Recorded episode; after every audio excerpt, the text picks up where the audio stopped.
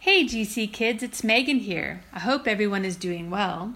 I thought I would do a devotional for you guys today. Hmm, let me think. What should I do it on? Maybe I could do it about chips. Ooh, I love eating crunchy chips. Nah.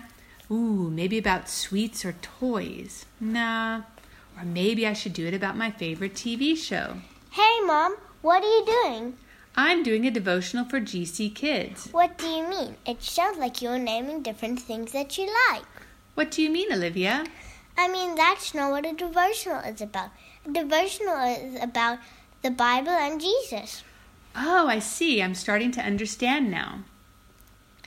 Mom, you know our f- flag is the Rainbow Nation? Yes. And you know the coronavirus has been making our lives really hard right now, and that we can't see our friends. Yeah, it's been really hard that we can't see our friends.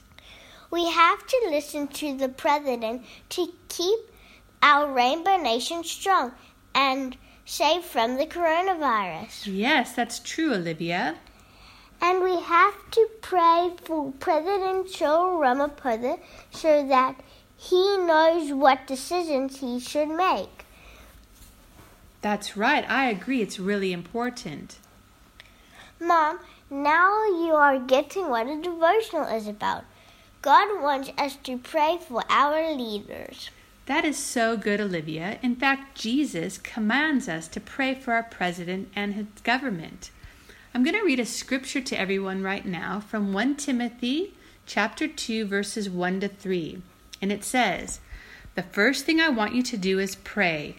Pray every way you know how, for everyone you know. Pray especially for rulers and their governments." to rule well so we can be quietly about our business of living simply, in humble contemplation. This is the way our Savior God wants us to live. I'm going to pray now.